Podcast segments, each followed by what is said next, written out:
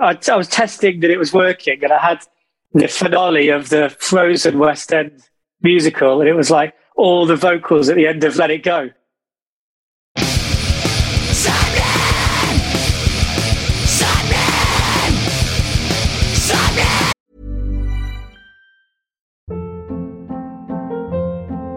Hold up. What was that? Boring. No flavor. That was as bad as those leftovers you ate all week. Keke Palmer here, and it's time to say hello to something fresh and guilt-free. Hello Fresh. Jazz up dinner with pecan-crusted chicken or garlic butter shrimp scampi. Now that's music to my mouth. Hello Fresh. Let's get this dinner party started. Discover all the delicious possibilities at hellofresh.com.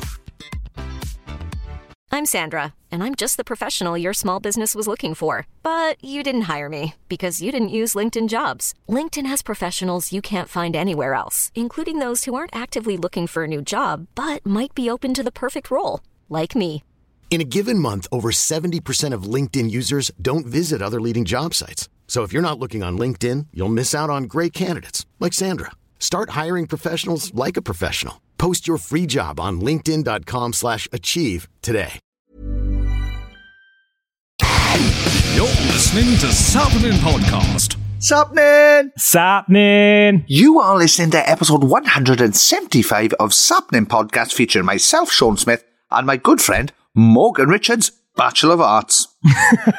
nice one. But yes, it's me, Morgan Richards. And this episode is a uh. constant reminder to stick to your dreams, not your guns, as we're all crusaders in the shapes of screams. Right, well, that, that you were going very, very well there, right? I literally had nothing I was going to pick apart until that very, very end, and now that last bit. With a what? Shapes of screams. We're all, you know, uh, that common saying, What? we're all the shapes of screams. Look at the shape on him, he's shaped like a scream.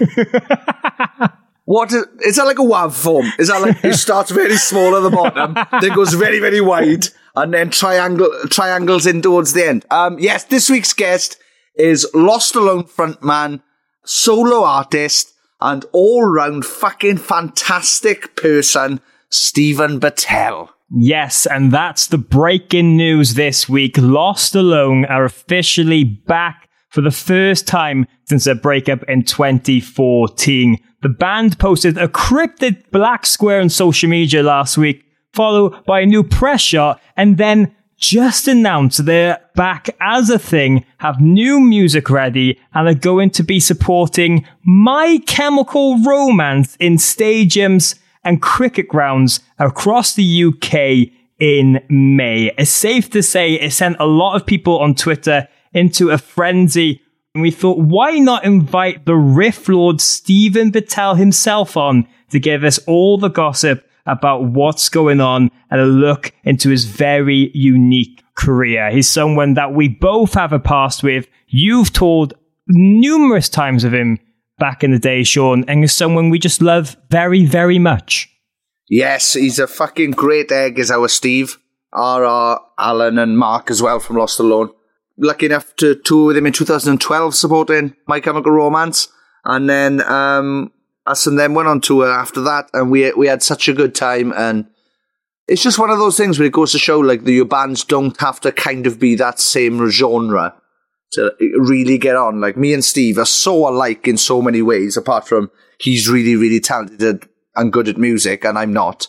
But apart from that, um, yeah, we're very, very similar. As you'll hear throughout this chat, we talk everything from Lost Alone, his solo records, songwriting for people, UFOs, friend of the podcast, Jason Perry, his longest Lego build to date, and how he came to meet My Chemical Romance and and how this all came about. Yes, literally. If you've got so many questions about what's going on with Lost Alone, this is the perfect place for the answers. And Steven has even told us it's an exclusive interview, the first time he's talked to anyone in quite a while. So it's a big deal. Yes, I enjoyed this very, very much. I could have gone on for ages just talking about any random shit, to be honest, because I love the way his mind works. I love his positivity. And glad we talked about Jason Perry because all the way throughout this, I could I could feel his I could feel Jason per- Perry's radiance of happiness and positivity coming from Steve. So again, thank you very much to Steve uh, for coming on, for the music over the years, and for the friendship. I don't get anxiety when I see his name come up on my phone, and that can't be said for uh, the majority of other people. So Wait, do you- um, yes, Do you get anxiety when my name comes up on your phone? bro, I've broken three phones seeing your name come up on my phone. So uh, that's why you've been I've got a shattered phone. Yeah, if anybody, right? If if I see anybody in public, or if you see me in public, um, come on to me and ask me, can you see the back of my phone? And you'll see that it is smashed to smithereens. That's because your face turned up on it once after you sent me a message. Oh god, you didn't see my, this ugly shape, did you? Oh, sorry about that. But this is a nice conversation and it's full of excitement. You're really going to enjoy it. And tell you something else you should be excited for is that this summer, 2000 Trees Festival is returning after a two year hiatus due to the pandemic, coming back on the 6th to the 9th of July in Cheltenham, UK. And we cannot wait for it. And Sean, this week, the festival announced its final announcement for artists online. Nice. Awesome. Yes, check it out at 2000treesfestival.co.uk. If you're thinking about buying tickets, go to 2000treesfestival.co.uk forward slash tickets. Use the promo code SAPNIN for 10% off, I believe. Is it 10%, Morgan? Yes, we get you get 10% off all your tickets. That's the weekend VIP, whatever you want. And by now you've probably realized that the headliners are Jimmy Eat World, Thrice, who are playing their album for Vheissu in full, Idles, Turnstile, but they've just announced the likes of You Me at Six, Boston Manor, Nova Twins, Cassyette, James and the Cold Gun, Twin Atlantic, who are going to be doing an exclusive acoustic forest set, and even though they told us they would never play a gig, they fell from the sky. That is They Fell From the Sky featuring 100 Reasons frontman and now massive liar, Colin Doran. Colin came on this podcast and talked previously about 100 Reasons and They Fell From the Sky and he told us he'd never play a gig. So this now makes him a massive liar. And if you're going to 2000 Trees, please make a big sign that says, Colin, you are a massive liar. Love from Sapnin Podcast because he told us he'd never ever play a gig. I can't believe it. 2000treesfestival.co.uk forward slash tickets. Enter the promo code Sapnin for 10% off and see for your eyes how much of a liar Colin is. see for your eyes. Yeah. So, yeah, all right. Yeah, cool. Uh, anyway, let's get on with this, right? If you've got any questions or if you want to um, get in touch with us and let us know your thoughts on anything to do with the podcast, get in touch with us at SapningPod on Twitter and Instagram. And also, if you've enjoyed two or more episodes, you are actually legally obliged to sign up to our Patreon, patreon.com forward slash sapning. Other than that, shall we get on with this? Yes, this is episode 175 of Sapnin Podcast with the return of Lost Alone and Steven Battelle. Sapning! Sapnin! Return of Patel.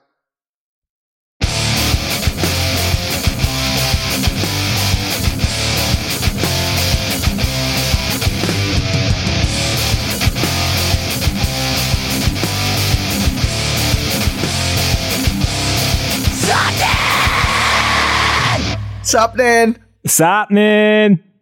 Sapnin! Yes! Yay! This week's guest is singer, songwriter, guitar wielding maniac, uh, vocal fan, and back together with his band. Ladies and gentlemen, this week's guest is the beautiful Steven Battelle. Yes. Yes! yeah, how are you? That was that was a, such a poor reaction for me to a very nice intro. Yeah. Don't seem excited about it. Like, what's going No, on? I, I, I actually, I, I was, I was still coming down from shouting Sapnin. It's like one of the most energetic things I've done, like in the last kind of year. Um, but yeah, yeah, I'm, I'm over the moon to be to be talking to you guys because we obviously go back a long way, both like the three of us in different capacities. So um, yeah, this is the first interview I've done in so long. So I'm just yeah, I'm I'm seriously buzzing. I've got hot chocolate. I've got chocolate fingers. Uh, Oh. and I've got two Satsumas in case I need to balance it out. But, uh, that- not that anybody can see, but just to prove to you guys, I do have two Satsumas as well. Oh well, we, tell you what we'll do. We'll keep them for the photo at the end. You can hold them up in the I'll photo get, at the I'll end. get it all up. Yeah, I'll get it all up. we will. We will. But thanks for trusting us with your first interview in a while, man. I mean, there's uh, a lot we're going to get into, but just generally, how are you feeling right now? Because as we mentioned, Lost Alone are back. You finally announced your return after eight years and then just said you're going to do a couple of uh, low key shows in stadiums and cricket grounds with My Chemical Romance. So, how are you feeling about everything at the moment? I, I just feel like genuinely, like, first off, so happy that, like, reaction that I've seen, and maybe, like, I don't know, like, if somebody's censored, like, words without telling me, but the reaction to A, us being back by people who like my band, and B, just generally to, I guess, people who maybe didn't know us but checked it out because of My Chem.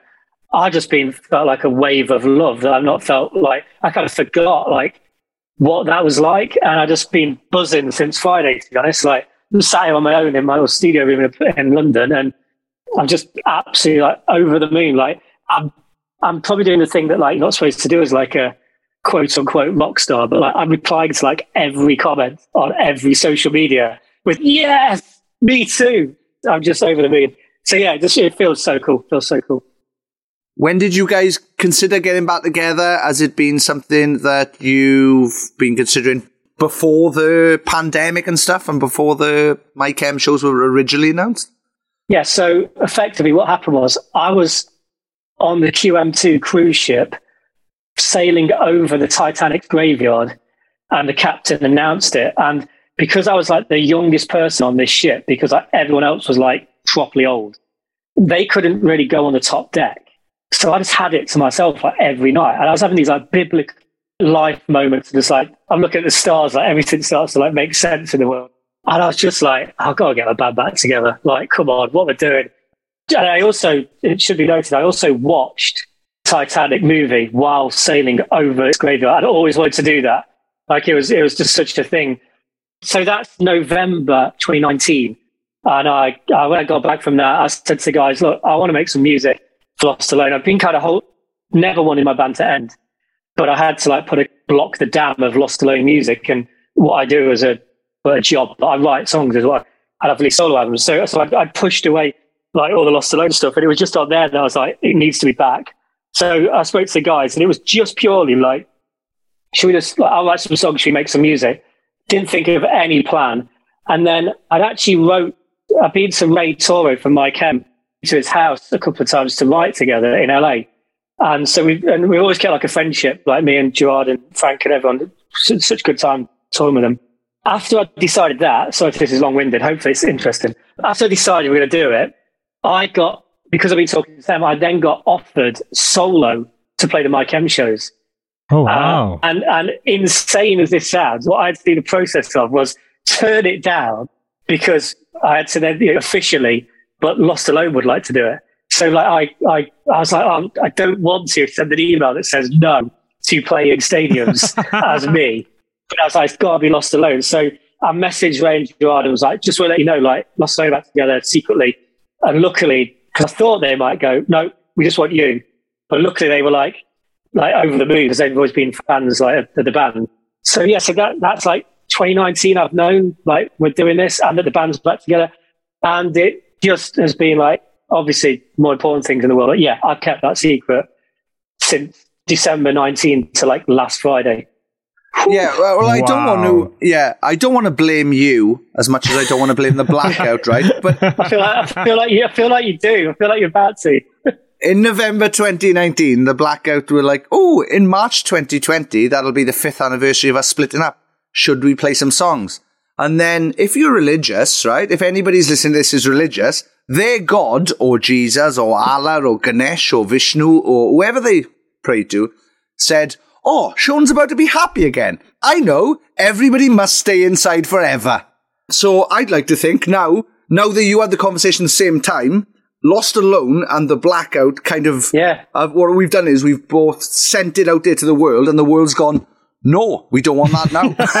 I've, I've always felt such a kinship with you and your band, and this has just brought me closer. Like, there's got to be some kind of what's that thing that we've spoken about before the the alien UFO remote, like where you can actually contact the aliens Yeah, remote remotely. viewing, yeah. Uh, maybe like maybe it was around then that we were talking about that as well, and that's we caused the pandemic because it's an alien virus. That they went, oh, Steve and Sean, back to like seriously get happy. Let's ruin it. yeah, let's chop them down. Yeah, do you know what seems? I'm I'm pretty much hundred percent convinced that's exactly what happened, and uh, there's no other way around it. It's the only pla- it's the only it's the only, only plausible explanation. And I honestly believe if we were to take this evidence to Parliament, somebody would would raise it. it you know, we, we'd have pictures of an old Kerrang of us two just getting held up by like a really angry Tory, going, Yeah. "These did it. These did it." Oh well, I, I don't think I don't think you guys really want to take the blame for all this. But besides that, it's it's nice to see you so enthusiastic and happy about everything, Steven. And like, yeah, that's just a mad turn of events, really. I think if any other band or frontman got offered something like that as a solo act, they might they might take it. Feel a bit more cut for me. But no, you were so passionate about bringing the band back together that you you got to do a, a massive step like this. it just it just felt so right. Like I'd love to have done it with my I'd played shows with my solo band. They're like it's absolutely great, but like this this felt like we we already we discussed making music. We weren't sure what to do. I was like, well, here's what to do. We'll play some stadiums with it because there, there isn't a lot of like review over the years that didn't mention should be in stadiums. So I just it just it just felt like so natural. And yeah, I was over the moon to you know I was over the moon to be like do it with my band and like genuinely didn't realize until this came out the open this week how much a part of me has been dead the entire time the band hasn't existed. I always knew it was there and I loved it. It was my life, but I genuinely feel like whole again. I don't want to get like too emotional, but like I, I, I suddenly feel like that.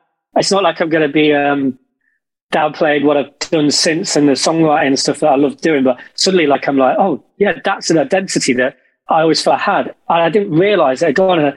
I just feel like a little bit more powerful in myself. Like I've, like I don't know. It's just, it's just, yeah. I'm, I'm just kind of hyper on it. Yeah, I know exactly how you feel. Like, genuinely feel like Sean Smith from the Blackout is dead at the moment. But he will rise. We know he'll rise. I he will come also, again. it- he will come again. He- He'll be the second come in. Oh, that's what we call it. Dude. That's wait. Let me write that down. The Blackouts.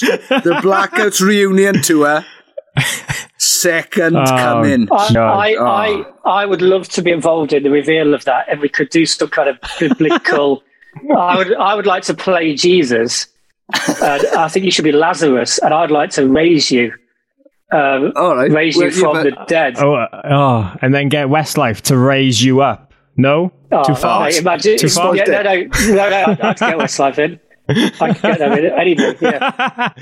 but but really, what would you say is like some of the biggest differences in your life now from when the band originally called it a day in 2014? Like, what what do you think has really made you be able to bring that part of your life and that version of you back? Um, yes, a great question. And I think when we were in the band and it was like 24 7, like everything, every waking moment was there. They just got a point with the band where like there was so much like bad business stuff going on. You know, insane acclaim for my band, but it never, you know, it was just always like, oh, you've not done this, not done this, but like everyone going, you're the best thing ever.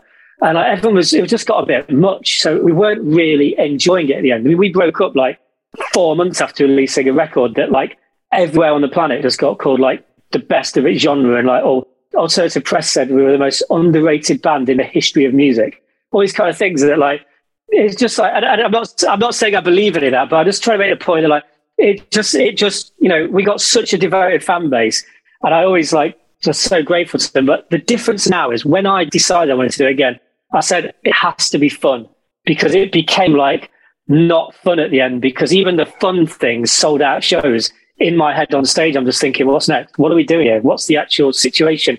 So it's frustrating. Whereas now I made it very clear this is to be fun. Every, there's three of us in my band have got lives that we live like aside from it. that doesn't mean there's not like a commitment to this. It's like for me, it's, it's I'm I'm instantly back, but like it isn't going to be that thing of like stress. If there's a stressful thing, it's like, well, we don't have to do that. Like we just do what makes us happy. So I guess that's the answer to the question. I feel so. I honestly didn't think, even though like I'm Sean probably feels this. So even though like I, I didn't realize until last week that I didn't actually think this had ever happened until we decided to do it. And like now, I'm like, why was I not plotting this for years? So many bands I know break up on purpose to get back and sell more tickets. Whereas I didn't plan this at all. It was just, like I said, on that cruise ship. Like it was, it was more of like a, a real, a real moment for me of like, I have to do this again. So yeah, so um, the big difference is we want this to be a happy experience. And I'm not saying all of Lost Alone was a bad experience, but the end part of it was like, what else do we have to do? You know, we're doing all the right things. So yeah, yeah, yeah. I, I want this to be fun. Was there a straw that kind of broke the camel's back with you? Were you like, this is waning a bit, and then all of a sudden there was? It was. It was like like. Let me be really honest. Uh, I like. I like to be honest. It was like. I think I would have just kept going forever, and it was more like that thing of like I could tell the like after the album came out and it got all the things that you hope you dream an album will get. I remember driving past Stonehenge on tour as we got sent an early copy of a double page Kerrang review that was like still to this day the greatest thing I've ever read about any band ever, like full marks. And this is how I am. I, I tear up. Like I tear up at anything heroic, and this felt heroic, but I was the hero. Like and, and but it felt like we got all these things. They just, I think there was a lot of thing in like the kind of Lost Alone camp of like nothing that hasn't changed where we are, and so I think everybody's aside thinking like, well, do we make another record now and get all the same and not move again? Everyone was starting to be a bit like wanted to move on, maybe not because they didn't want to do it, but because they didn't see how they could do it. I want to stress that it wasn't like there was no lack of commitment from my two best mates in the band, but it was like how how can we keep doing it at that point? So that's what broke the band was that we didn't see how we could keep this facade of like, look how amazing we are because everyone says we are, but like actually, apart from very specific areas around the world, we're not selling out venues and we're not like we're not doing the thing that this what it looks like we should be doing. Yeah. So it just it wasn't sustainable at that point and um, yeah, that that's a kind of that's why it kind of ended, and I was absolutely devastated. It was like it was like the worst thing that ever happened to me in my life.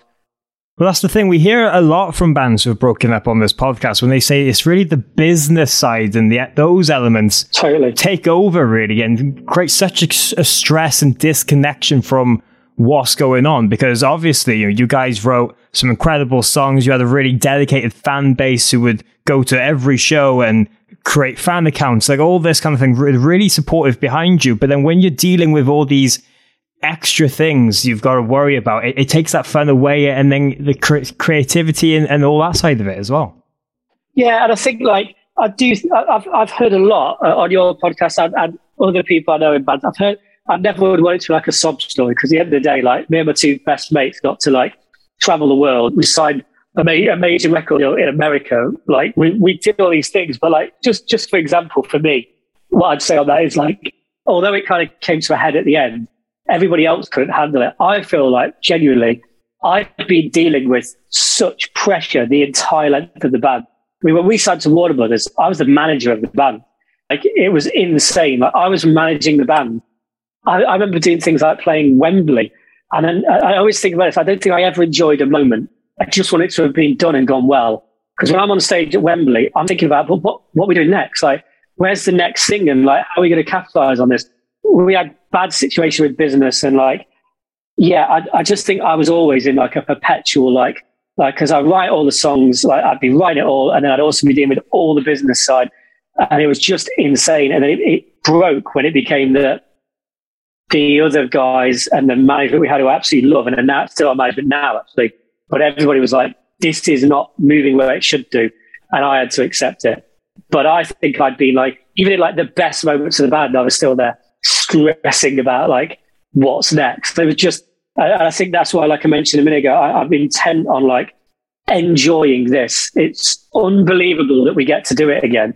It's insane that like apart from the hometown show we just announced, like the next show I'd be playing is like a stadium. It's insane. so I am I'm intending on like enjoying this while also being very serious about like the band and the music. Yeah. I, I had no idea if that just answered, answered the question, but just you, off on a you, yeah. you just ran away what you like. That's what we're here for. That's what the podcast is for. But as you said, you, you want to make it as fun and you want to be getting on that stage now and just enjoying those moments. You've missed them so dearly. You don't want to start thinking about other things going on. So is there anything in particular now you're really going to, to try with that where you can just live in that moment when you're on stage in front of all those ah. thousands of people?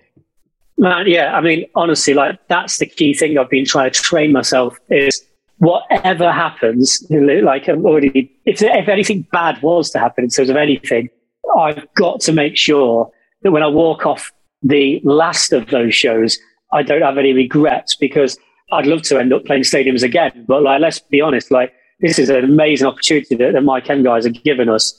I can't have it that like you can't you can't go to Gerard like after that show. Oh man, it didn't go well. Any chance we could just like do another one so I can, you know, it, Yeah. it's it's not like a headline show where you can go put another show. I need to rectify this. I I've got to make sure I can look at that audience and and take it in. And also like I can't help it, but like the ambition in me is like I want to I want to walk off those stages being like I've won that audience and they're going to be buying tickets to see my band and they're going to want to listen to music. I, I intend to go out there and like live my Freddie Mercury dreams that I've lived since I was 11. You know, I'm, I've been, I've been watching, um, in preparation. If you watch uh, Queen at Live Aid, Brian May and Freddie Mercury have a very specific run that they do on stage. and It, it involves kicking the heels up very high. So I mean, been, I, and obviously that's the greatest performance ever. So I think there's something in that. And I need to make sure I do the, as I run out, I need to be kicking the heels and kind of, that'll, I think that that's going to sort it out. Nice. I'd like to see you in a white vest um, with a studded belt around your arm as well, if possible, and ha- Mate, only half a only half a mic stand. Only half a mic stand. oh mate, oh, you know what? I um, I can't think who it was, but I actually saw somebody the other day doing the half mic something. I was furious because I was like, you, you just can't like. You got to know that that like that's so specific to Freddie Yeah. Mercury. Like, don't, I can't think who it was, but it was somebody like proper. Like, I'm just like, come on. It was like, was it one of the? It wasn't one of these bloody young bands that are out today that they've got oh, today, God, is it? it, it could have been, you know, it could have been a young, a youngling. Yeah, because they probably didn't even know about Freddie Mercury because that's how Yeah, come on, come mad on. Every- bastards. But You know what? You know, I did. Uh, this is uh, in case anybody listening doesn't understand my level of Queen Ninja levels. Um, what I do now, I live in London. Every weekend is I go and walk past places that uh, are Queen related, and, and, and they're so obscure. Some of them. So last weekend, this is so dodgy. It's pure stalker. last weekend, I and I'd never obviously I didn't do anything other than walk past, no photos. Like totally kept Right. it cool, but I found out where the most reclusive member of Queen lives, John Deacon. And I just walked past his house. That's it. I just, I just, I just went. I just, I just wanted to walk past, and then, and then on the same trip, I went to a house in Barnes where Brian May, Freddie Mercury, Roger Taylor, and a lot of their friends, when they were like, uh, like late teens, just before forming Queen, where they all lived in like a, you know, kind of squat flat. And I found out where that was in Barnes and just walked past that as well. It's just what a weekend, honestly. I do I do things like that myself. I've I've caught myself doing things like um. Is one of my favorite films is a Welsh film called Twin Town, which I I suggest everybody checks out, uh, starring Rhys Ifans. And um, On it. yeah, I've literally been, and I'm a grown up now, mind. I have literally been to Port Talbot looking for scenes from that film to just stand there and be like, "This is fucking mad," but I love it's this so film. it's just so cool. Yeah, it's so cool. My my thing with going to the Queen locations is very much like because they're not. It's not like going to a place where like they played or something. Like it's I so like since I was like eleven, being so like obsessed with Queen. It's about going to these places I've read about. And sitting here in London where I live now, thinking, oh, I, I could just I could go that place that's in that book and like where it's just mentioned like this house that has got no they just were there you know like in 1969 but to me like putting on one of their early albums where i know they wrote songs in that garden i've seen a photo walking past it it's something magical for me that like i don't know like it, it's just just fantastic so yeah that's that's what i do at the weekend Yeah, what is um what is your favorite? Because I've seen I've seen you like interacting with Brian May and that.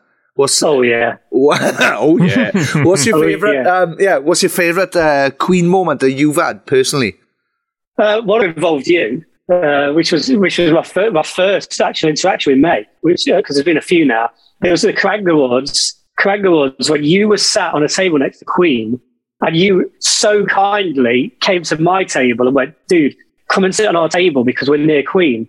And when they got up to walk on stage to get like greatest living humans ever or something, like I got to high I got to high five him because your table was right next to him. And then I think it was you, but one of you like recorded me singing into their phone and were like, whatever you sing now, because you've touched Brian May, will be like influence. and, and, it, and, it, and it was, maybe it wasn't, no, it wasn't singing. It was, it was a key, it was like a little phone with a little keyboard or something. Anyway, you sent it me. And it was titled the Bohemian Handshake. And I did actually, I, I did actually put it in my solo album. Like the, you, you can't tell, but it's on my record. Uh, So that was a that was the first time I met Brian May. And then later that night, a Kerrang photographer like knew I was a big Queen fan and grabbed Brian May and was like, he just he just did a really lovely thing, which was like introduced him to me like as like on a level, as in not that I was on his level, but like not just me going up going hi Brian, but like a guy going, Steve's a Steve's a rock star. For at home, I'm doing inverted commas there. And then I just ran round the boards going, it's May Day, it's May Day. And then finally, then I was invited to Brian May's guitar's 50th birthday by May.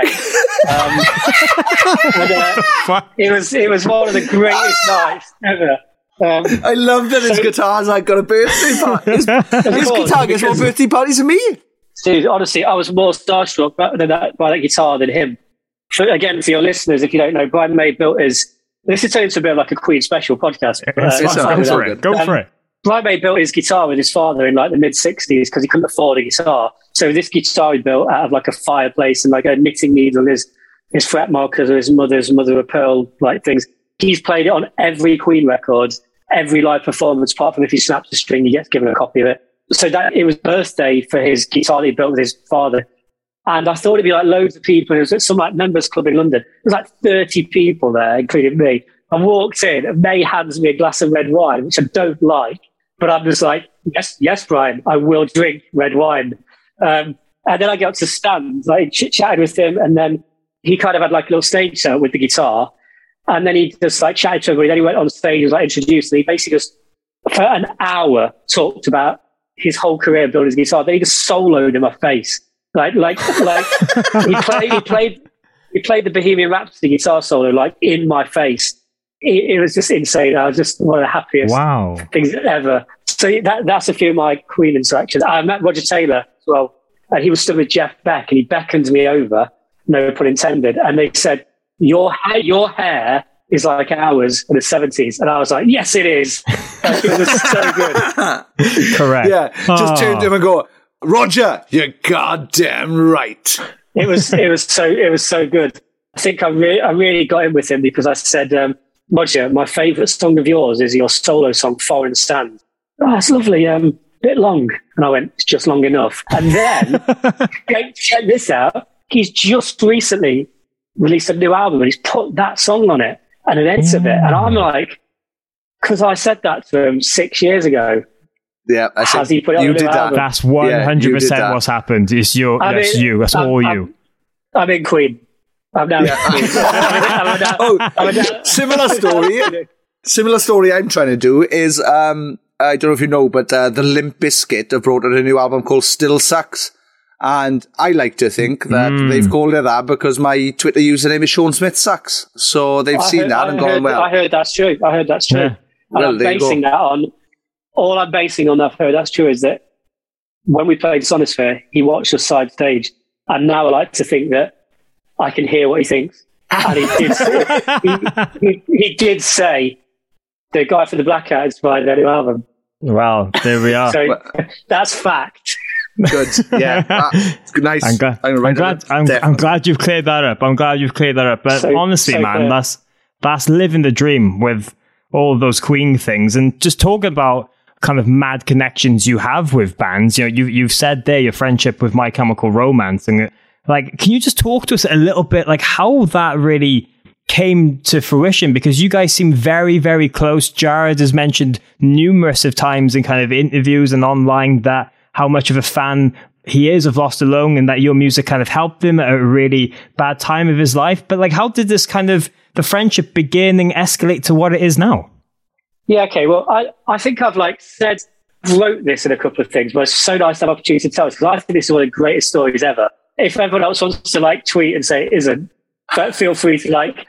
That's happening pod. That's happening pod on Twitter and Instagram. Yeah. tweet, tweet that. Don't, I'll, I'm, I'll be muting that in case you all hate this. But um, so, so, so effectively, what, what, what happened was we very early in my band's career, we played a thing called Taste of Chaos, but it was on a side stage. Like we weren't a proper band, and we, there was a, a big green gaffer tape square where we, if we were told if we went over it, we were kicked off we could play within that square. Alexisonfire was their crew was sound checking that we could hear while we were playing. It was quite weird. So it wasn't.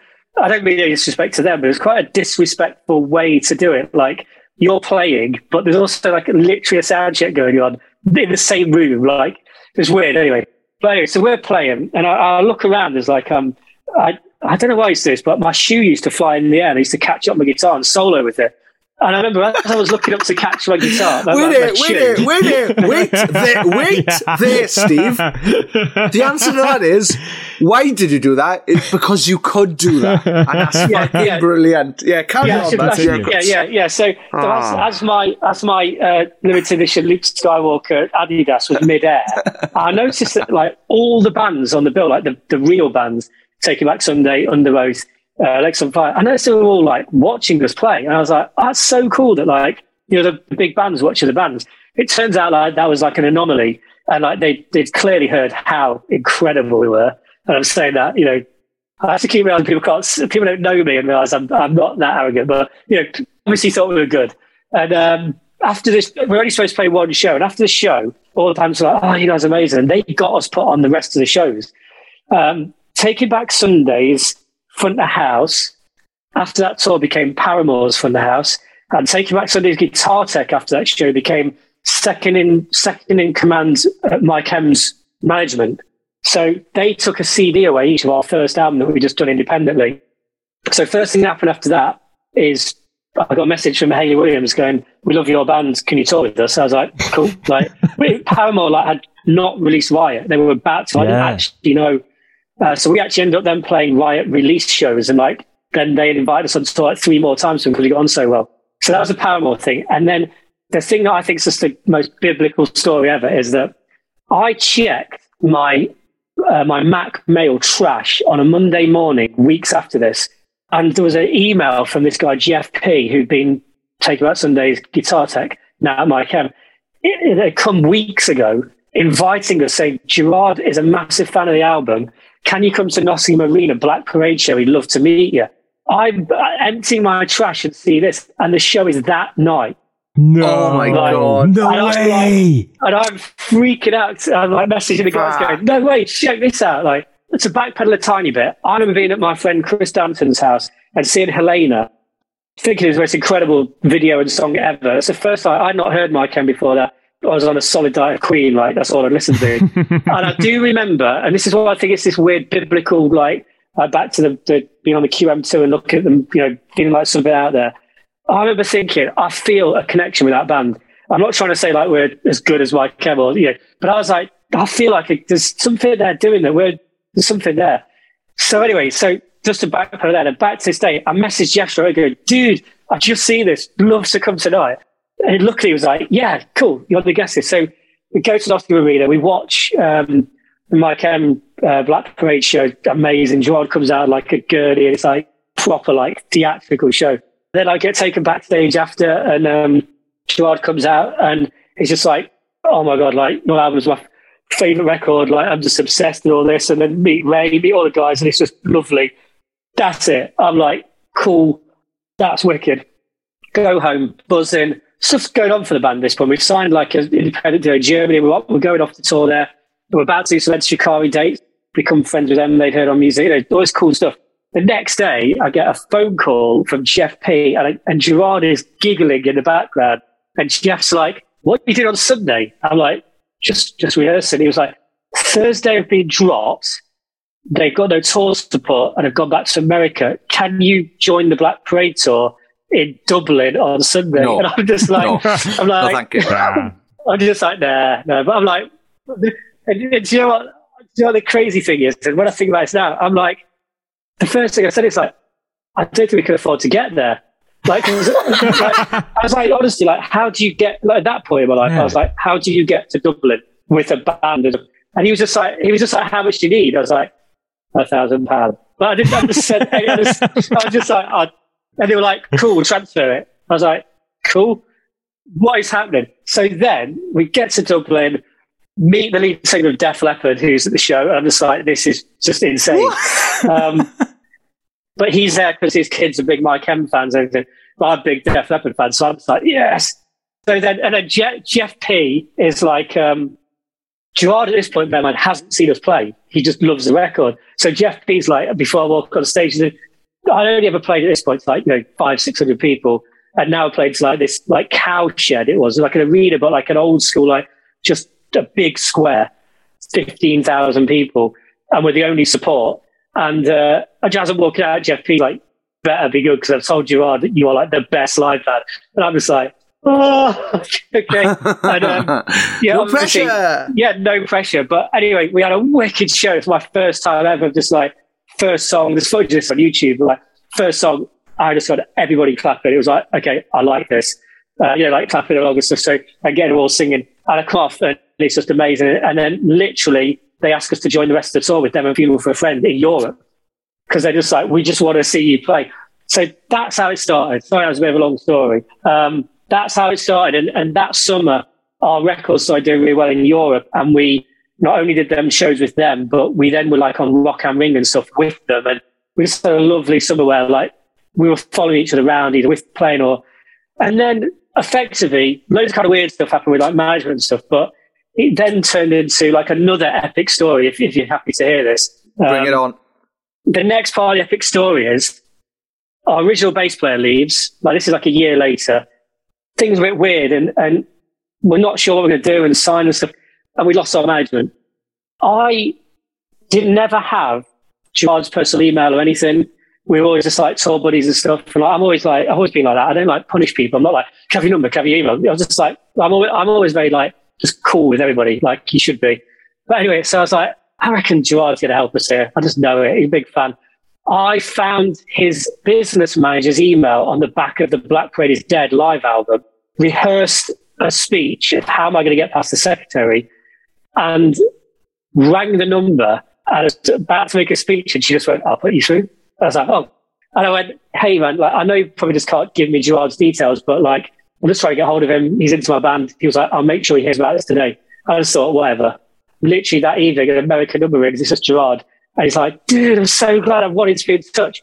How can I help? And that, that weekend, I send him like 90 demos that I've done, like really bad quality. And he asks me if it's okay if he takes them into Craig Aaronson at Warner Brothers to get us a record deal. And I'm like, it is okay.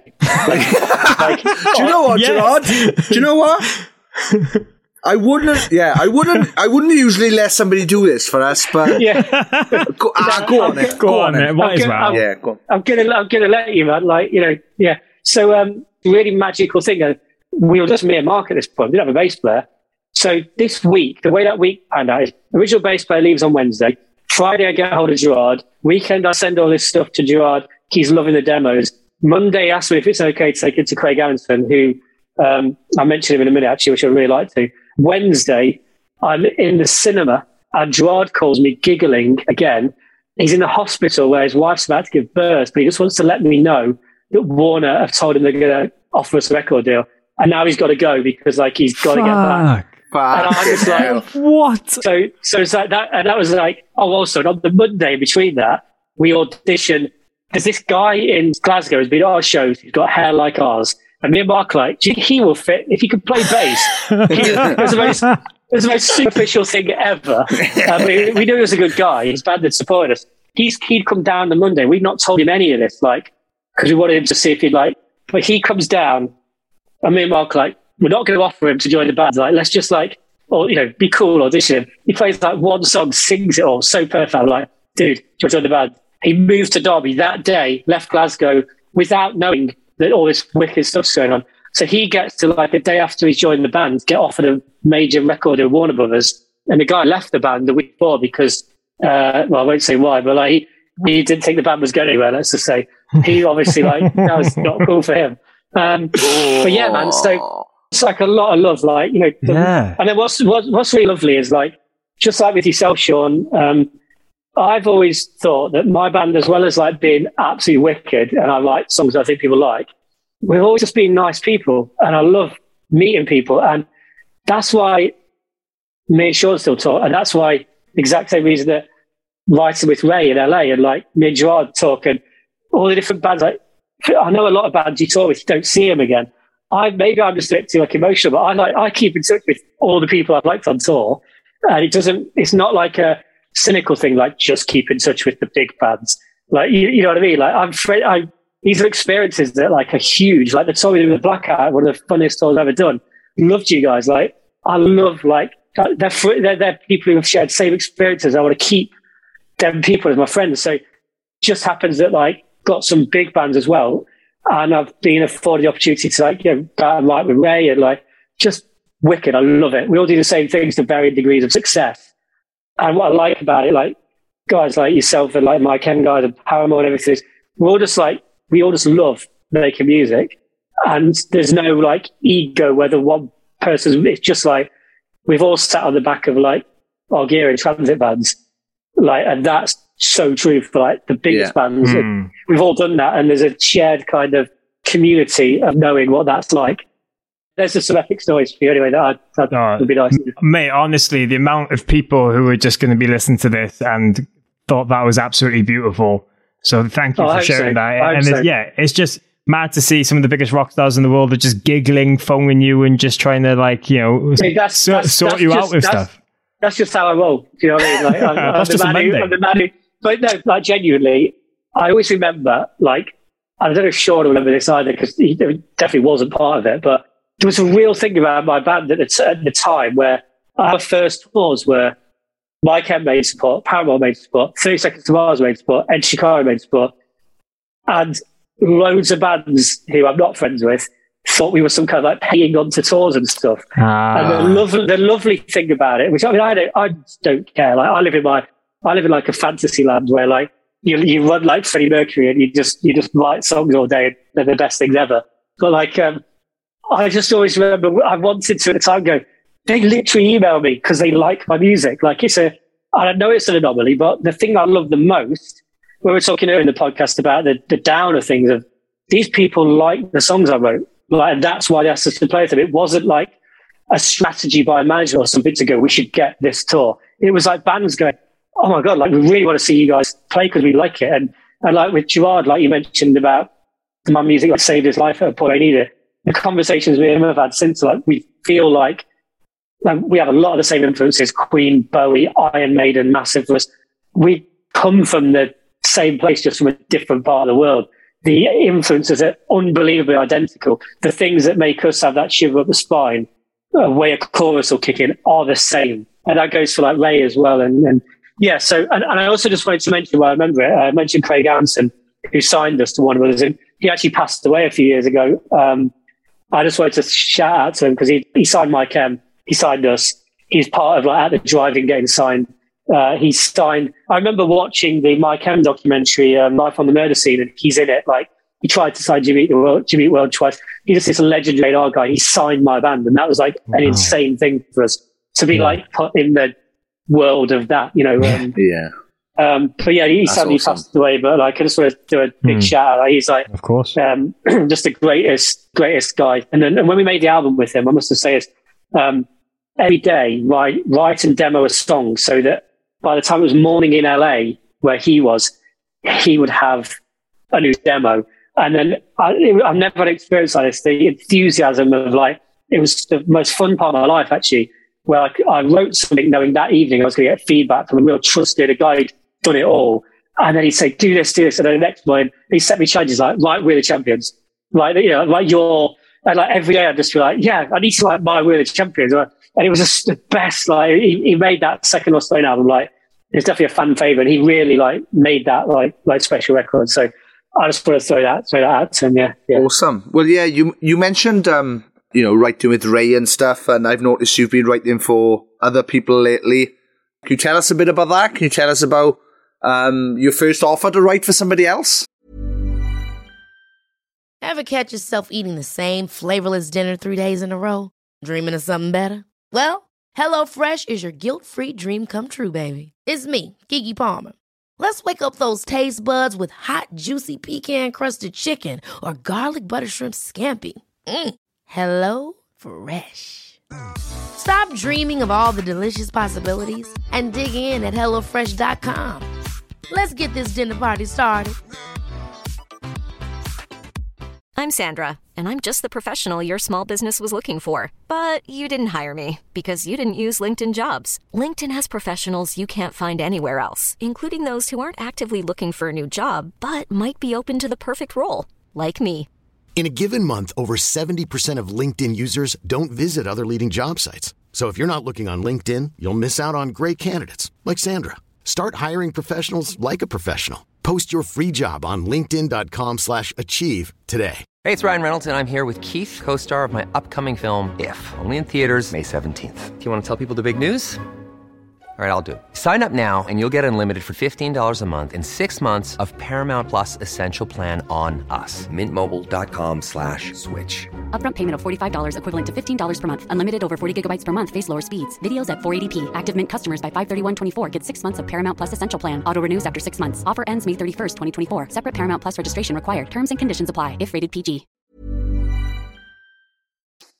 Yeah, so I think like quite crazily, the second the band ended, I was just like, well, I'm a songwriter. Obviously, that's my job now because I wrote every single song. I've always wanted to just write songs.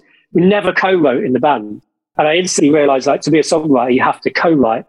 I remembered that when I was like 14, I used to win cross country at school, always destroy everybody. I like so far ahead. And then mum and dad sent me to like Derby Athletics to like I'm clearly like the greatest, like longest runner on earth. I, I was like instantly humiliated. Like I was lapped so many times by like, actual athletes, and I was so bad downhearted. So when the band ended, I was like, I need to do the equivalent of that for songwriting. So I've been to Nashville a few times, and I'm like, throw me in the deep end and see if, like, in the songwriting mecca, I don't say as good as I can because again, I sound like such an arrogant guy, but I need to see if I actually like, can I just write lots of songs or can I do this?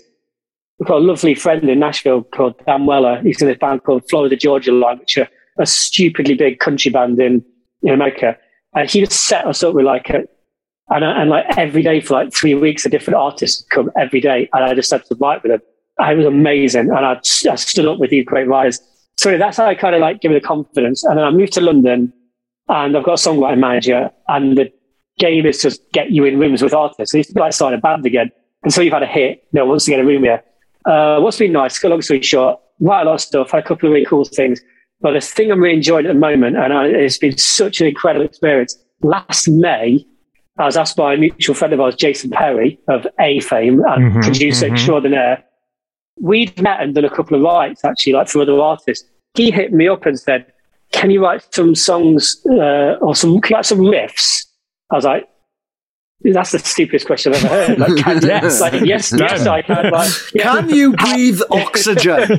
Can I breathe oxygen? But, but Ja- Jason, Jason knew what he was asking. I was, I was like, so I wrote like 10 riffs in like an hour and sent him, and it was for McFly. And so, and I thought, yeah, cool. I know he works with them, whatever. And like, then he messaged me like a couple of days later going, I think we're going to use one of his riffs in a song. I was like, and for me, like in my writing capacity, never had any interaction with McFly. That's like a big deal to me. That's like a, a band that's like woven into the culture of like, oh, like my grandma knows them so like my cousins, like, you know, Yeah. they're, they're, an Yeah. know, wicked. So then he said, they want you to come down. I was like, wicked. So I went down, uh, met the guys, absolutely fell in love with them straight away. I had no preconceptions. I didn't know anything about them, but instantly I was like, you know, from my ignorance, I didn't realize how good players they would be Mhm. and how the, some of the best songwriters like I've ever met in my life.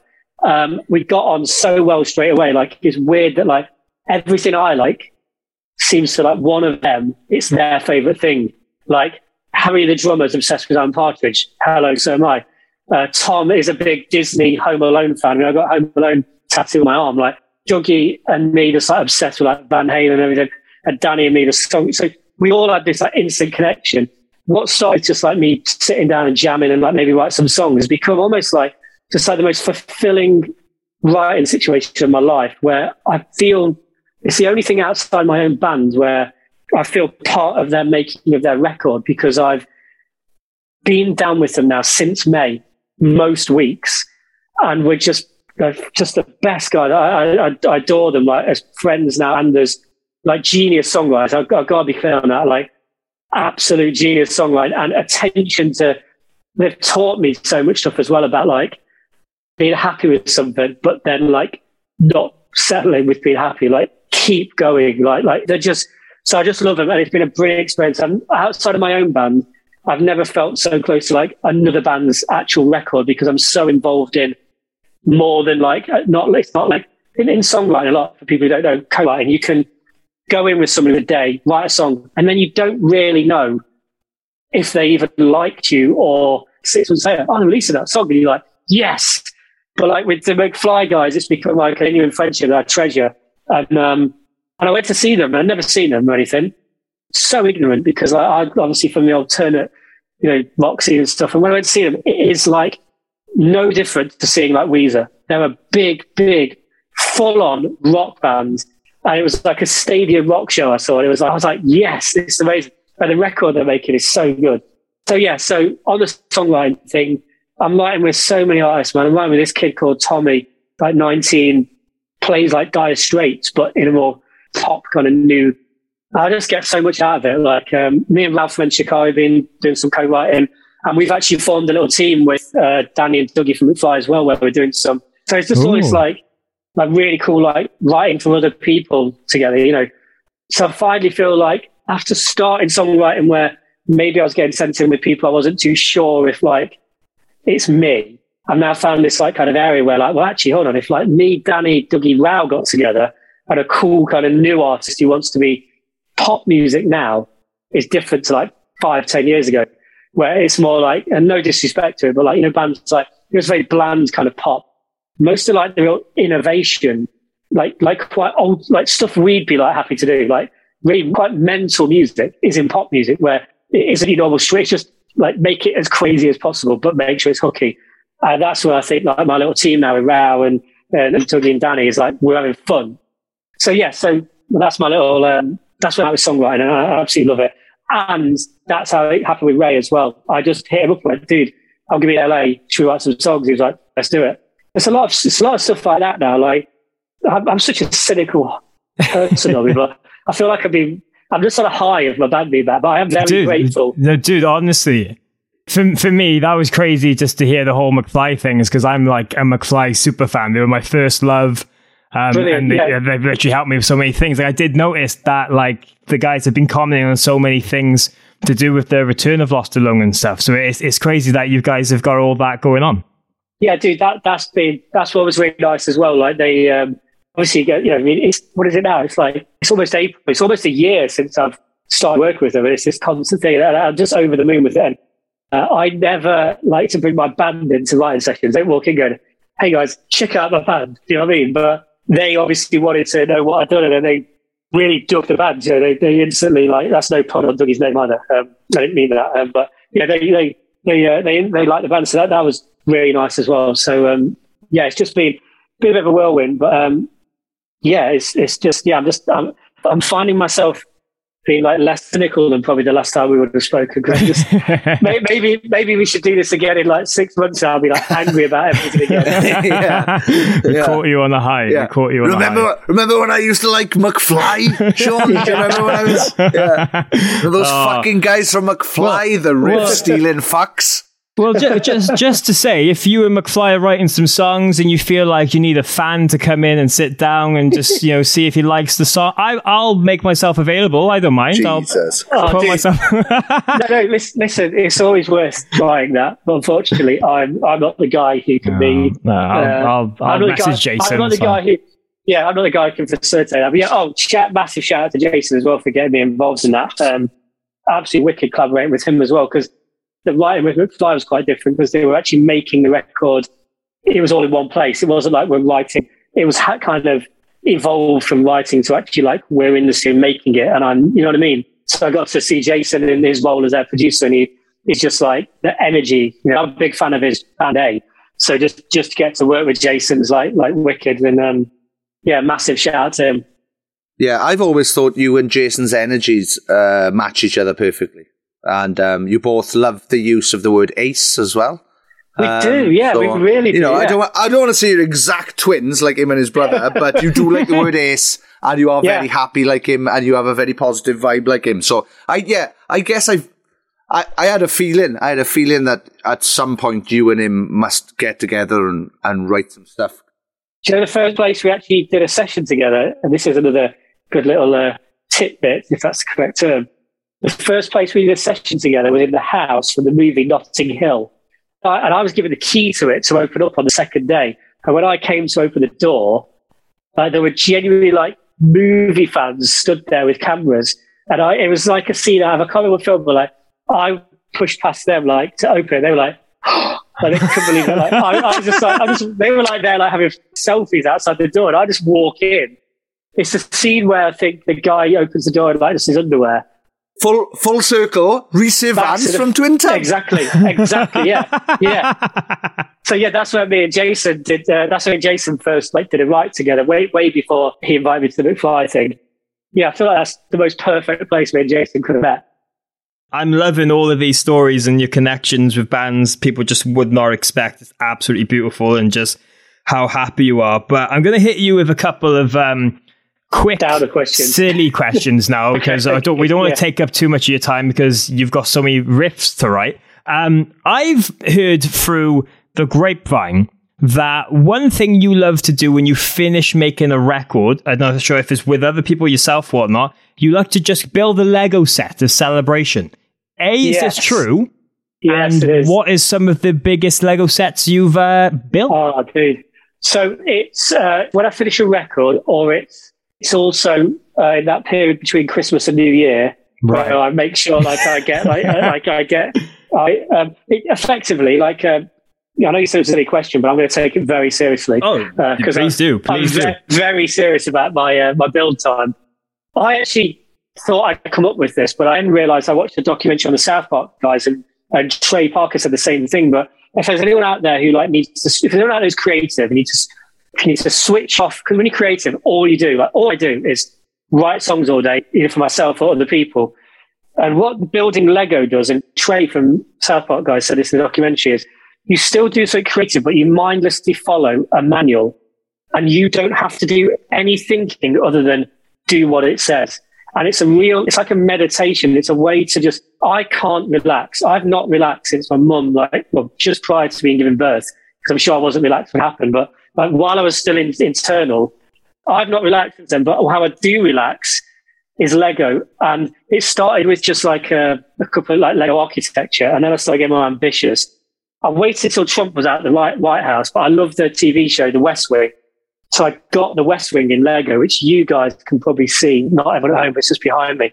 I swore I wouldn't build The West Wing and the White House while Trump was in office, but as soon as it was out, built it, and it was one of the favorite builds ever. And I did it on Instagram with like the build time. And I got a thing which I call Lego ass, which is like, because you don't move. that build was 7.5 hours straight. Like I don't do anything else. But happened this Christmas just passed, the biggest build of my life. I got for Christmas off my parents because it was a bit pricey. I got the Home Alone house and it's massive. I mean, it is properly insanely detailed. Like, like I'll, I'll post some pictures so you guys can share this with people who read this. But oh, please do. Um, and I documented it so intensely over Christmas, where I had people like it was what some people did at Christmas was follow my build, but it was I think it was 20, 21 hours roughly non-stop build time, um, and it was genuinely one of the greatest experiences of my life. It, it not only calm, calms the mind, but I mean, it's just so much know, I had Home Alone on. It's Christmas. I am looking at it now. You got uh, you guys can't see it. Just there, and I've got the Harry Potter one there as well, and I've got Brandenburg Gate there. I'm surrounded by Lego. Um, but yeah, so it's also been a monument. Like you said, so every time I finish something, some people like to do these things. I like to build a Lego and it resets a little bit. I really recommend it to like anyone creative that needs to a just clear the mind or be like have a reset. It's like finish that, let's build a Lego. And I've, I've recommended it to loads of other creative people, and they've all gone, "Yeah, I'm going to do that." And it really is a cool like, leveler. So yeah, I'm absolutely obsessed. I'm obsessed with building Lego now. well, yeah, um, yeah. One thing I definitely wanted to talk about, um, and it's something that me and you have conversed uh, about quite a few times, is um, UFOs. Seen any good ones lately? Seen any good footage lately? No, you know what? I've not. I've not seen it. Uh, the the last like what I do with UFO stuff is probably a bit like you, but I I go deep a week where I'm like, oh my god, everything it's this happening, it's all this, and then I have to just be like, you know what, like I, I literally because when you do like when you do kind of things like what we do, where like I don't have like a boss, like it's very good that I'm very self motivated. Like I get up in the morning and I no one tells me you've got a session on the next day, so make sure. I just like to do it. But occasionally you can just sit after and go, I'm going hardcore UFOing. And then that's it. You know, you just, you're just in it. I'm the, I'm the guy that called the second Lost Alone album, I'm the UFO in this city. So quite yeah. a UFO thing about, I watched that. Was it the phenomenon? Is it called or phenomenal? It was a, it was a, a good new documentary that you and me, Sean, talked about. And I got dead excited at the start of this year or last when it, they were saying there's about to be stuff like released and it was not really, I think it was around the pandemic kicking off. So where kind of like crazy stuff did actually come out, but it didn't really get the attention that the likes of us get it. But I will say, my greatest sighting was it all comes back to the the voyage I took across the Atlantic, seven days, seven nights. But you've got to understand that in the middle of the ocean, the sky is insane. Like I personally never seen anything like that in my life. Where you know those photos like that, like um, Apple Apple uses that. You know, you can use as backdrops where it's just stars. Like that's what it's like in the, Atlantic. You you feel like you're in a sci-fi because it's just like I'm on like the surface of a planet and there's the sky. And sat there a few nights, I, whether it's a trick of the mind or not, or whether you want to see it, but I was seeing so much like you know stuff that like can't be natural because it's changing and. And I was like, yeah, it was, it was, it was just phenomenal. Sean, well, in fact, all of us were like, well, let's do a cruise and do some faux podcasting. oh, yeah. Let's I do that. Uh, I'd also oh. like to say, uh, I'm not a spokesperson for Cunard, but the only the only thing other than Lego that has relaxed me, uh, and I won this cruise as well. I want to be clear, I didn't pay for it. It is the greatest thing I've ever done in my life. Seven days, seven nights, no internet. I thought I'd be freaking. It was a it's a cruise ship, the QM2. That's an old one, so it's like it's like you know when you watch, if you watch the Titanic, at this tragic end. It's old school. So when you when you walk yeah. on, it's uh, yeah, without the holes, yeah, yeah without the holes at the side, yeah, the massive death. Um, it, but, but but what I mean is like the actual ship is you know you, you know you can get all these like new ones where it's like party time. It's like string quartet as you walk on, and like it's very formal, properly wear like a suit for, for dinner and. I just embraced it. And like David Gower, the cricketer, was on the, the cruise, uh, which was just hilarious. I'm talking about cruises for no reason. I'm just obsessed with it. I'd cruise, I'd, honestly, I, if I could, I'd cruise like, I'd cruise to like Cardiff. I'd cruise to like, like I'd, I'd, I'd, only, I'd only cruise. Like if I could cruise from London to Derby, my hometown, that's the way I'd travel. It's the best way, man. Well, maybe that's what you need to put on the rider for the My Chem shows is only travel by cruise. I'm not sure how logistical that is with the dates, but Dude, I'd, I'd, if I could get away with that. The, the, the Lost Alone rider, which you just reminded me, had on it, the dressing room must always feel like Santa's grotto. And one one promoter, an absolute legend in Germany, when I got to the dressing room, there was a Santa, and I sat on his knee. and, uh, and I told him what I wanted for Christmas. What? Oh. He just got. Have you ever had any other Mad Rider stuff? Have you ever had anything you've put on the rider for other than that that you've had for a laugh? That's the Christmas thing. I, you know, I think you do where you put something on it like to to um, to make sure they're actually reading it. And we had like the band, like Steven will not go on stage unless there's a photo of Freddie Mercury like by where he sit. And people did that, like there's photocopies, a real bad photo. So there was a issue in Hamburg once where Uh, I feel quite embarrassed by this, but it's like, you know, in the touring bubble, but the water that had been provided, it just, just bottled water before I went, you know, I'm using my very non-plastic bottle now, but back then I was still like, uh, you know, killing the environment with big loads of water on the rider. But I noticed when the water came that the, the lid was open and all the lids were undone. So I said to a tour manager, dude, Battelle ain't drinking water that's been like open. Like, come on. I know how bad it's makes it sound. And I actually, I actually heard this, and I've never felt more mortified in my life. I heard from the production office, our tour manager going, guys, we need proper water. And the guy went, this was good enough for Robbie Williams. And then my tour manager went, it, the tour manager went, it's not good enough for. And I just remember thinking, I'm such a dick. Oh, brilliant. Take that, just- it- Williams. It, it was more like it, it wasn't out of diva. It was more like, why did they give us water that's got a top open? Like you on tour, you try to keep healthy. But I don't know. Maybe I, I, it's not my greatest moment, but it was a great quote. Like, Oh, definitely.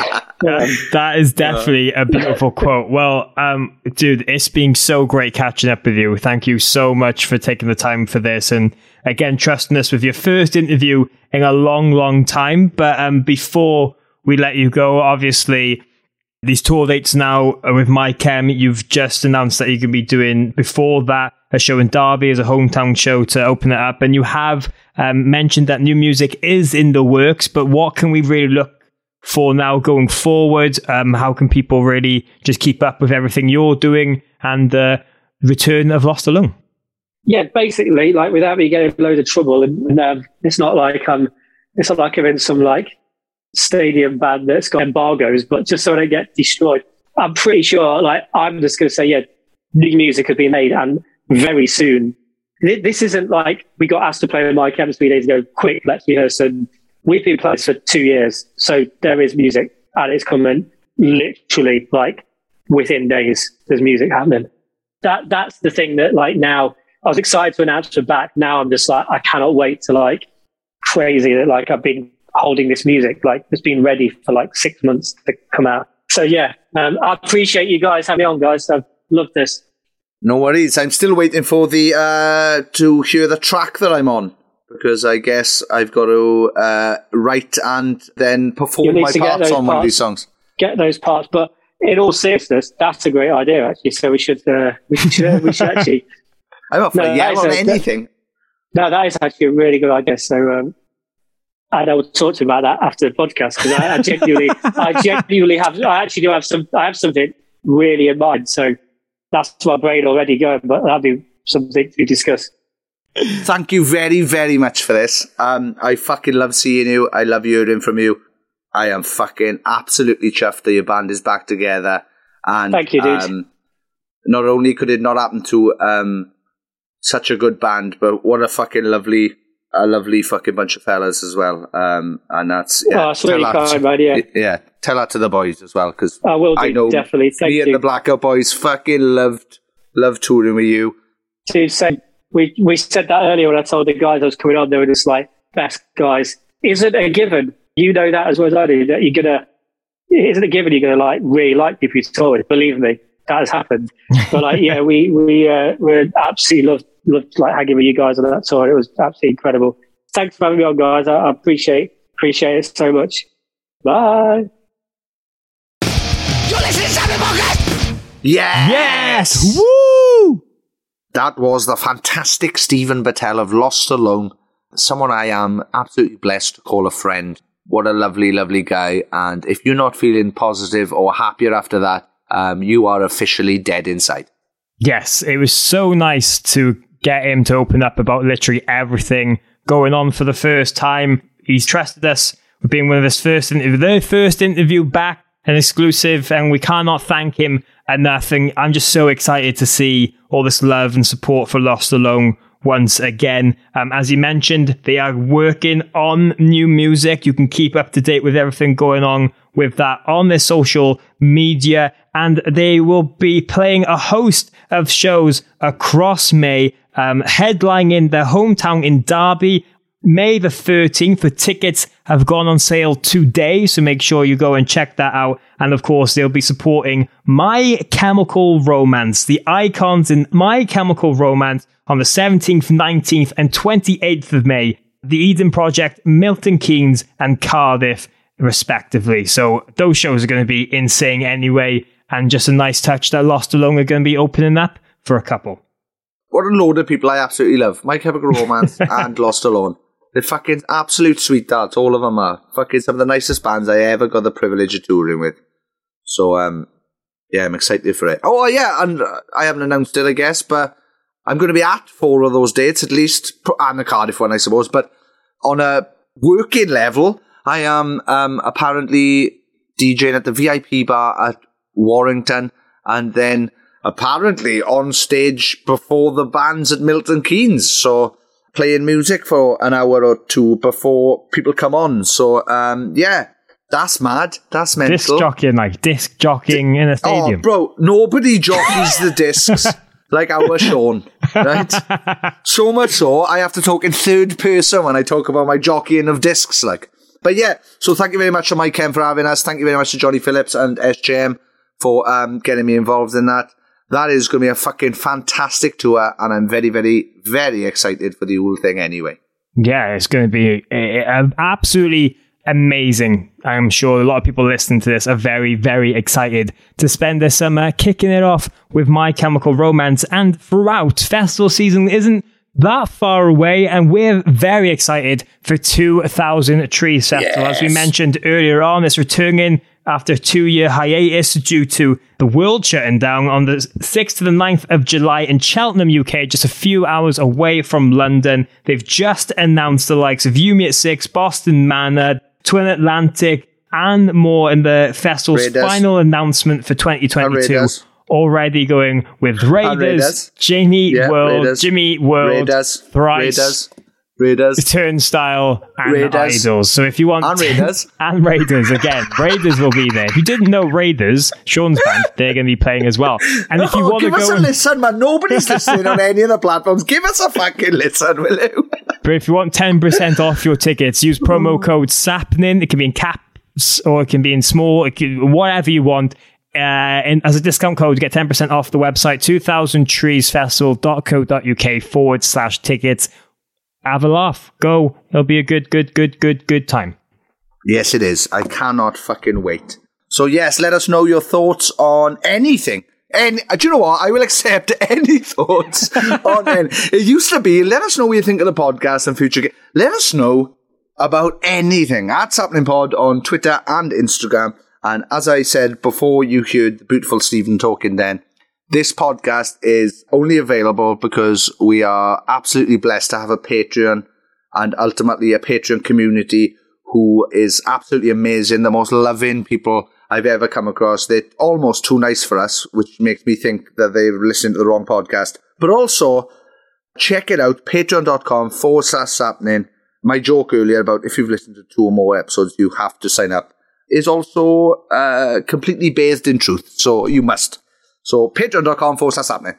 Yes, please go and check out. It's the best way to support us and continue this podcast to happen each and every week. There's loads of bonuses, as we say there on the regular, that we upload exclusively for the Patreon. But the main thing is you get invited into this wonderful community of people and they literally we, words can't describe how amazing that whole experience has been. So if you want to become a part of it, patreon.com forward slash sapnin, it would really help.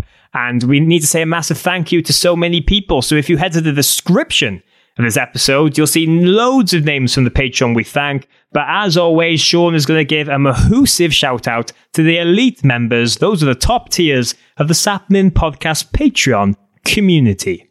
Thank you very much to the homies. Here we go. Thank you very much. Kylie Wheeler, Mayumi Leeway, Janelle Caston, Amadina Urbano, Mitch Perry, Dilly Grimwood, Kelly Irwin, Kelly Young, Nathan Croshaw, Paul Hirschfield, Emma Barber, Sammy G, Tony Michael, Kat Besant, Jenny Robertson, Scott Jones, Murray Grimwood, Amy Campion, Johnny Phillips, Alexandra Pemberton, Stuart McNaught, Amy Louise, Caroline Robertson, Chris Sauer, Joe Ackland, M. Evans Roberts, Jacob Etherington, Martina McManus, Carl Pendlebury, Louis Cook, Danny Eaton, Craig Harris, Jenny Munster, Lucy Diaz, Kelly Cannon, Jason Heredia, Emily Perry, Becky Andy, John and Emma, James McNaught, Adam, King of the Goths, Parslow.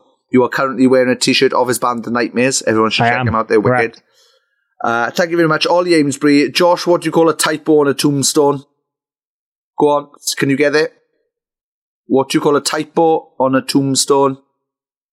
I don't know. What would you call it? A grave mistake. Ah, nice. So I like thank you very that. much, Joshua, Chris, Alice Wood, Kalila Keane, Reese Bowring, Kate Stevenson, Katrina Robinson, Connor Lewins, Kyle David Smith, and last by no means, Daniel Stevenson, um, a guy I emailed this week to tell him that a video I'd sent him was in his inbox, but accidentally sent it to the wrong Daniel Stevenson. Twice. So there you go. There you go.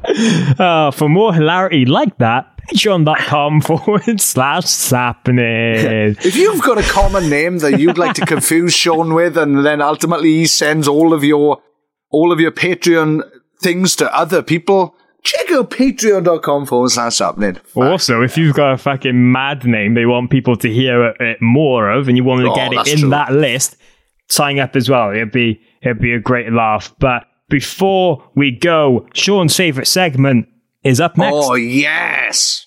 Yeah, see my honey update. How are we doing, Morgan? Have we had? uh, Wait, wait. Have we had any honey from Stephen Vai? Still no fucking honey. Ah, he's fucking more like Steve Lai. Yeah, Steve Vai, honey update. Nice. yes. Wow. Uh, yeah. So before you go in, if you are listening to this or you work for Steve Vai, give him a nudge. I would like that, honey. we would. We would like the honey, but this has been a lovely episode. I've really, really enjoyed this. Very special, and it's just nice that we can bring you these different kind of conversations from the music industry and beyond on Sapnin Podcast. So we'll be back next Friday and every week with a special guest for you to sink your I was going to say teeth, but you put it in your ears. So You ears sink into. your ears into. I just imagine people are folding their ears over their um, headphones now. Oh, that's weird. Uh, and we'll catch you next time, I guess. Oh, look at All right, try. Something. Fucking hell. Catch you next time, I suppose. Try.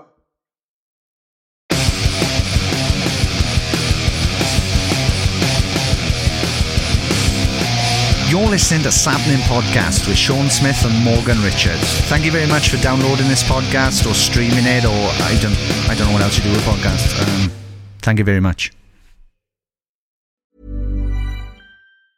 Ever catch yourself eating the same flavorless dinner three days in a row? Dreaming of something better? Well, HelloFresh is your guilt-free dream come true, baby. It's me, Keke Palmer. Let's wake up those taste buds with hot, juicy pecan-crusted chicken or garlic butter shrimp scampi. Mm. Hello Fresh. Stop dreaming of all the delicious possibilities and dig in at HelloFresh.com. Let's get this dinner party started. Even when we're on a budget, we still deserve nice things. Quince is a place to scoop up stunning high-end goods for 50 to 80% less than similar brands. They have buttery soft cashmere sweaters starting at $50, luxurious Italian leather bags, and so much more. Plus, Quince only works with factories that use safe, ethical, and responsible manufacturing. Get the high-end goods you'll love without the high price tag with Quince. Go to quince.com slash style for free shipping and 365-day returns. When you drive a vehicle so reliable it's backed by a 10 year, 100,000 mile limited warranty, you stop thinking about what you can't do and start doing what you never thought possible. Visit your local Kia dealer today to see what you're capable of in a vehicle that inspires confidence around every corner. Kia, movement that inspires. Call 800 333 4KIA for details. Always drive safely. Limited inventory available. Warranties include 10 year 100,000 mile powertrain and 5 year 60,000 mile basic. Warranties are limited. See retailer for details.